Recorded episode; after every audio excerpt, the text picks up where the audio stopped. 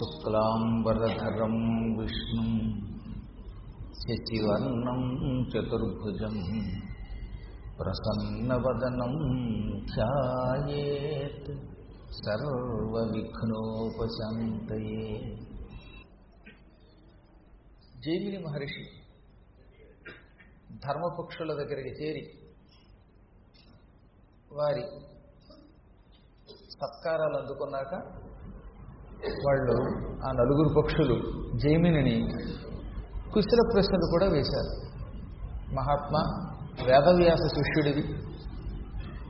నీలాంటి వాడికి అకుశలం ఉండదు అయినా ధర్మం ప్రకారం అడుగుతున్నాం అంతే భవతా సంగమో ఏషాం తేషాం అకుశలం కుత.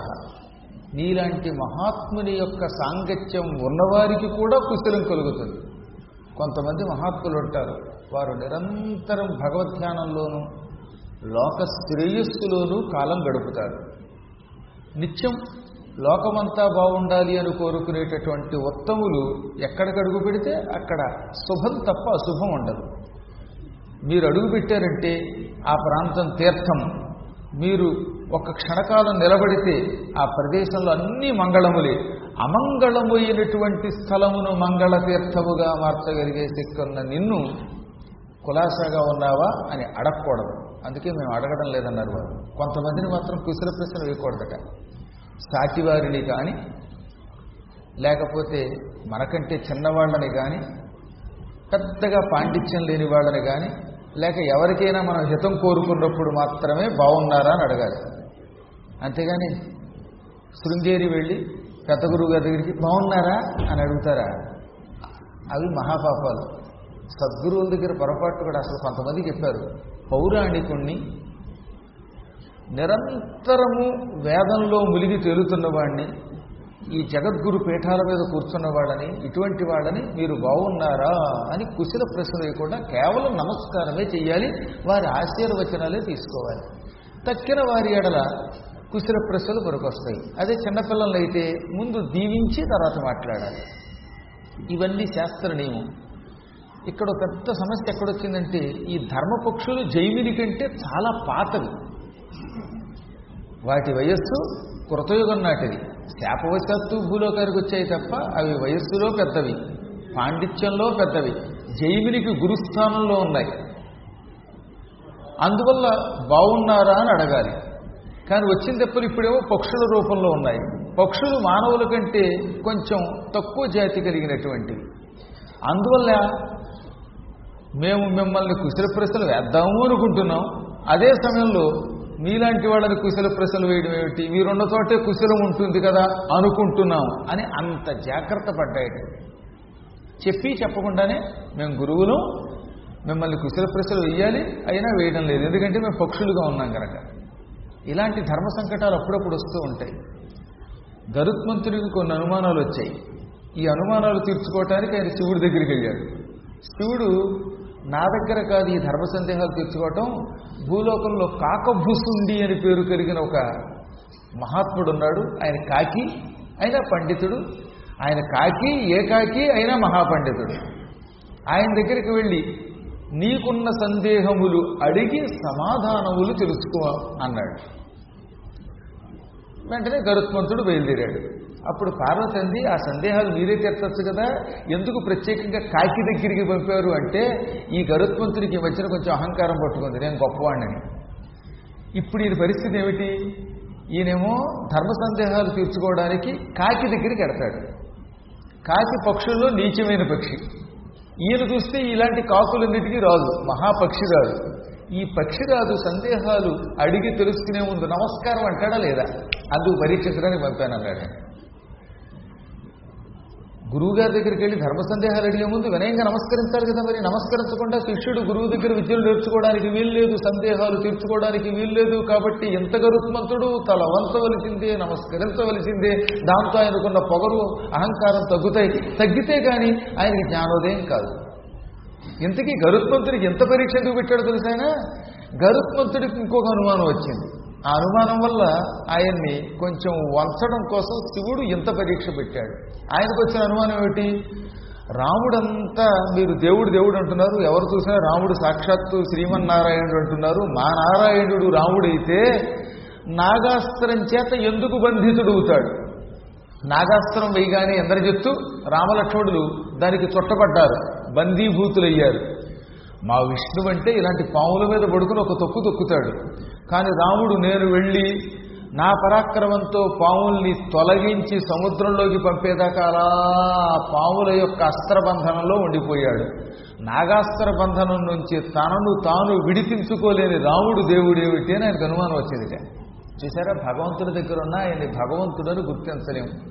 ఎందువల్ల? ఈ అహంకారం అనేది ఒకటి లోపల ఉంటుంది. అందుకే అనుక్షణం పెద్దలతో వ్యవహారం కత్తి మీద సాము లాంటిది. అసిధార వ్రతము అన్నారు. అసి అంటే కత్తి ధార అంటే అంచు. కత్తి అంచు మీద నడవమంటే నడవగలరా?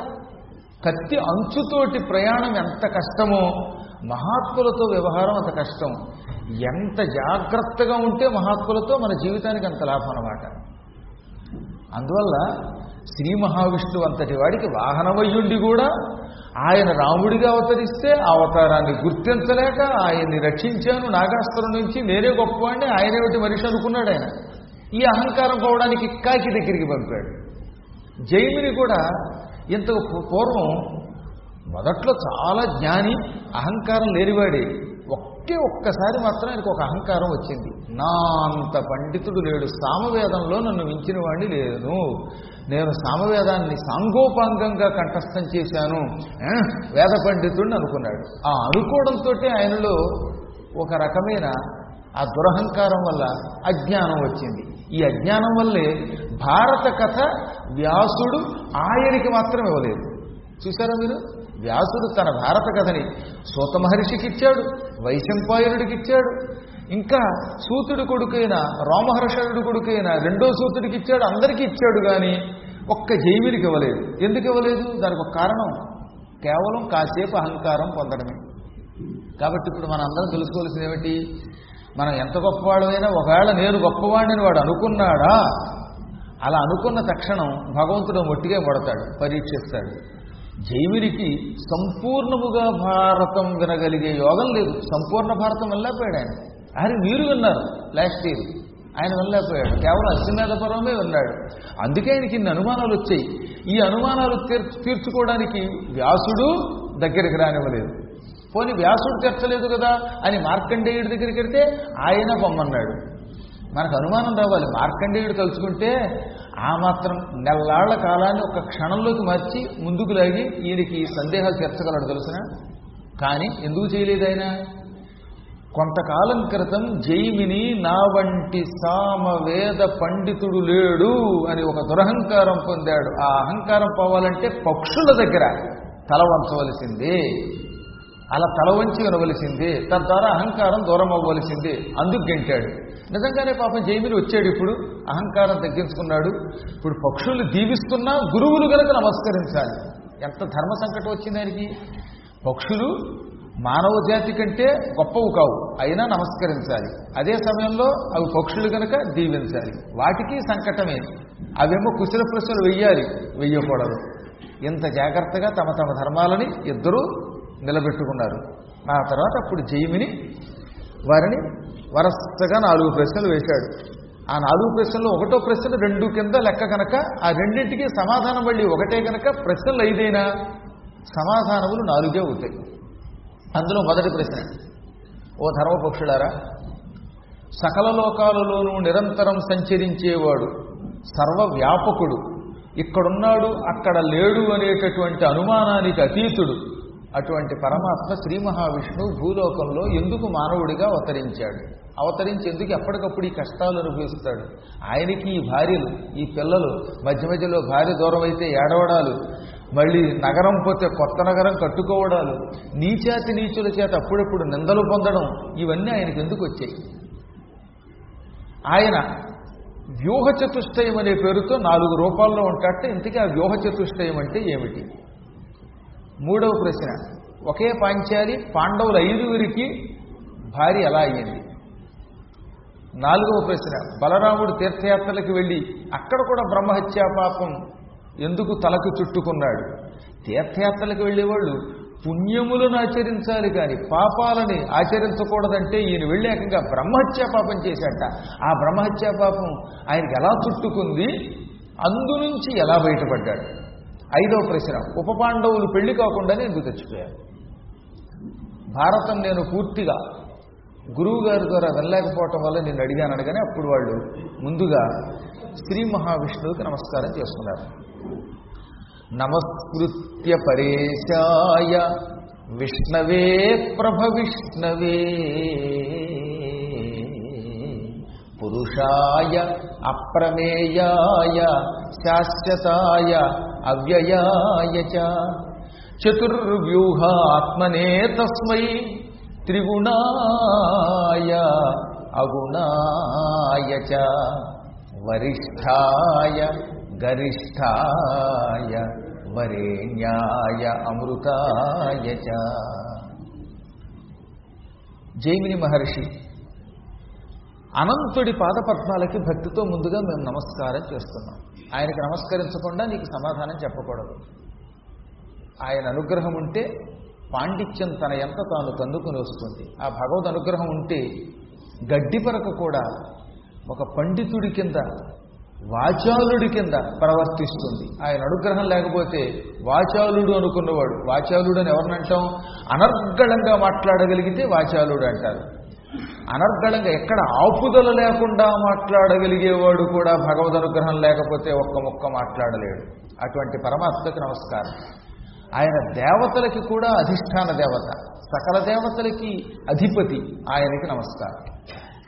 ఆయన విష్ణువు. అంటే అంతటా వ్యాపించి ఉండేవాడు. అటువంటి మహానుభావుడికి నమస్కారం. ప్రభ విష్ణువు అంటే అధిపతి. సకల లోకాలని పరిపాలించగలిగే ఆధిపత్యం కలిగినటువంటి వాడిని ఆధిపత్యం చెలాయించగలిగినటువంటి వాడిని ఇక అంతకు మించి మరొక ప్రభువు లేడు అన్నవాడిని ప్రభ విష్ణువు అంటారు. ఆయనకి నమస్కారం. ఆయన పురుషుడు.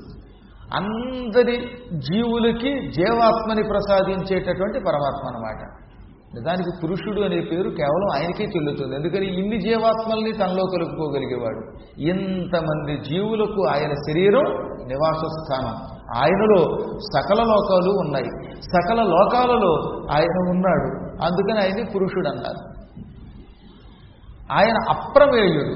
అనగా పరిమితి లేనివాడు. లిమిట్ లేనివాడు ఆయన. ఒక వ్యక్తిని చూడండి.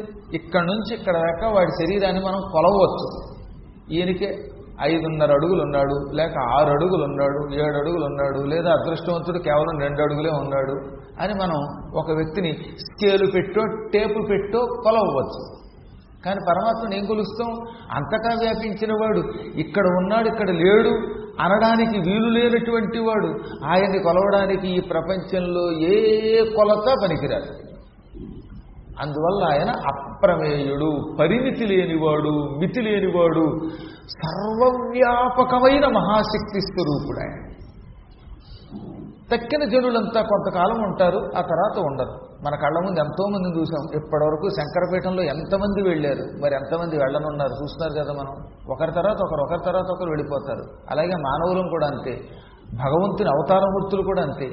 రాముడు వచ్చాడు కొంతకాలం ఉన్నాడు వెళ్ళిపోయాడు మళ్ళీ ఇప్పుడు కృష్ణుడు వచ్చాడు వెళ్ళిపోయాడు. ఇలా అవతారాలు వస్తూ ఉంటాయి పోతూ ఉంటాయి. ఎవడు ఇక్కడ శాశ్వతంగా ఉండడంలా. అలా శాశ్వతంగా రూపముతో సంబంధం లేకుండా ఉండగలిగేవాడు పరమాత్మ ఒక్కడే కనుక ఆయన శాశ్వతుడని పిలువబడ్డాడు ఆయన. ఇప్పటికి కూడా మీరు పిలిస్తే కృష్ణ రూపంలో దర్శనమిస్తాడు. నరసింహుడిగా దర్శనమిస్తాడు రాముడిగా దర్శనమిస్తాడు. ఎవరు ఏ విధముగా కొలిస్తే ఆ రూపంలో దర్శనమిస్తాడు. ఉన్నాడు అంటే ఉన్నట్టుగా కనపడతాడు లేడు అంటే లేనట్టుగానే సాయం చేస్తాడు. మొత్తం మీద ఎవరికి ఎప్పుడు ఎలా కావాలంటే అలా దర్శనం ఇచ్చేటటువంటి వాడిని శాశ్వతుడు అంటారు. ఆయనలో మార్పు ఉండదు. నిజానికి శాశ్వత అంటే మార్పు లేనివాడు అని అర్థం. మార్పు లేకుండా మనం ఉండం. మీరే చూస్తున్నారుగా ఓ ముప్పై ఏళ్ళ క్రితం నన్ను చూసిన వాడికి పదేళ్ళ క్రితం చూసిన వాడికి లాస్ట్ ఇయర్ చూసిన వాడికి ఈ ఏడాది చూసిన వాడికి ఎంత ఏడా వస్తుంది మరి? అలాగే ప్రతి వ్యక్తిలోనూ ఐఐటికి అయ్యాడు ఏడు మార్పులు వస్తాయి. కానీ పరమాత్ముడు ఎప్పుడు చూసినా ఒకే రకంగా ఉంటాడు. అస్సలు ఆయనలో రూపంలో కానీ గుణములో కానీ కర్మములో కానీ మార్పు ఉండవు. దానికి ఒక ఉదాహరణ చెప్పారు. సూర్యుడే దానికి ఉదాహరణ. సూర్యుడిని మీరు ఎంత కాలం చూస్తున్నారు? మీ కళ్ళ ముందు ఎంతో మంది చూచారు వెళ్ళిపోయారు. మనం చూస్తున్నాం వెళ్ళిపోతున్నాం. మన తర్వాత వాళ్ళు చూస్తారు. కానీ సూర్యుడు ఎప్పుడు అలాగే ఉంటున్నాడు. ఆ తూర్పు దిక్కును ఉదయిస్తూనే ఉన్నాడు. ఉదయించేటప్పుడు అరుణ కిరణాలతో ఉంటాడు. తర్వాత క్రమక్రమంగా మధ్యంతన వార్తాండు భగభగలాడతాడు. సాయంకాలం పడమర అస్తమిస్తాడు. సూర్యుడిలో మార్పు లేదు చంద్రుడిలో మార్పు లేదు భూమి మీద మార్పు లేదు. ఈ భూమి అలాగే ఉంటుంది. భూమి మీద చెట్లు మారచ్చు కానీ భూమి భూమే. జలం జలమే. ఈ విధంగా ఈ పంచభూతాలు మన కళ్ళ ముందు ఏళ్ళ తరబడి చూస్తున్న మార్పు లేకుండా ఉంటాయి. కానీ వీటికి కూడా పరిమితి ఉంది ఇటు మళ్ళీ. ఈ పంచభూతములు కూడా ప్రళయకాలంలో నాశనం అవుతాయి. అందువల్ల ఇవి కూడా శాశ్వతములు కావు. ఒక్క ఆయన మాత్రం ప్రళయకాలంలో కూడా అలాగే ఉండగలుగుతాడు. అందుకని ఆయన్ని శాశ్వతుడు అన్నారు. అవ్యయ నాశనము లేనివాడు వ్యయము లేనివాడు అందువల్ల అవ్యయుడు. ఆయన శరీరం నశించిపోదు. అసలు మన శరీరానికి ఆయన శరీరానికి అదే తేడా. మన శరీరం ఇవాళ ఉంటుంది రేపు పొదిరిపోతుంది తగలబెట్టబడుతుంది లేదా భూమిలో కలిసిపోతుంది మట్టిలో మట్టి అయిపోతుంది శిథిలం అయిపోతుంది ఎముకలు విరిగిపోతాయి మాంసం హరించుకుపోతుంది చర్మం వేళ్ళాడిపోతుంది ఈ శరీరం వికృతమైపోతుంది. అందువల్ల నశించిపోతుంది కనుక దీనికి శరీరము అన్నారు. శీర్యతే ఇది శరీరం. తీర్యతే ఇది శరీరం. శరీరము అంటే అర్థం ఏంటనమాట? శీర్యతే అనగా నశించిపోవున్నది శిథిలమైపోవున్నది అని అర్థం. ఇలా శిథిలం కాకుండా నాశనం కాకుండా ఉంటుంది కనుక పరమాత్మ యొక్క దివ్య శరీరానికి అవ్యయము అని పేరు.